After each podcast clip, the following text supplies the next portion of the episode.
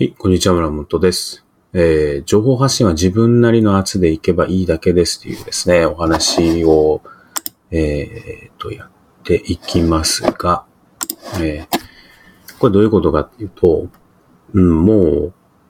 まあ何ですかね、こう、情報発信っていうのは、特にこう、音声メディアとか動画メディアの場合は、あの、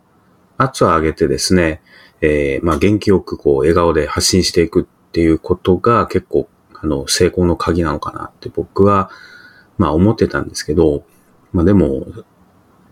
そもそもとしてまあ僕みたいなこう人間はそう元気も、元気はそんなないし、圧もそんな高くないんですよね。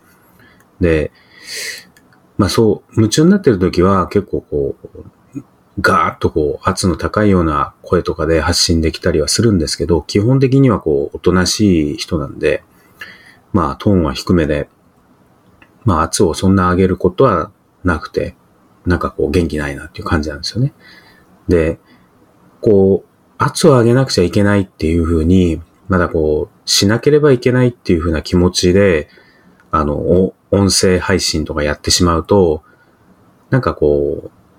辛い苦しい恐怖みたいな、なんか念というかそういうものがこう、乗ってしまって、逆にこう自分らしさができないわけですよね。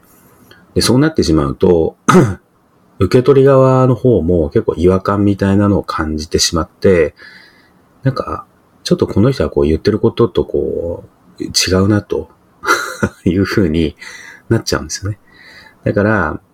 なんかあんまりこう、決めずに、こう自分のペースでいいんで、で、なんかそうは言っても、まあ成長というか、なんか相手のためになることって一体何だろうなとか、もちろんね、こう自分がそれをやってて幸せにならなくちゃいけないんですけど、まあ自分なりのやり方で淡々とこうやっていけばいいだけなんですよっていう、もうそれだけのお話なんですよね。まあまあ僕は長くですね、話し出すと30分とか話しちゃうんで、もうここで終わります。はい、以上です。上発信は自分なりの圧でいけばいいだけです。だから気軽な気持ちで、えーやってみてください。ありがとうございます。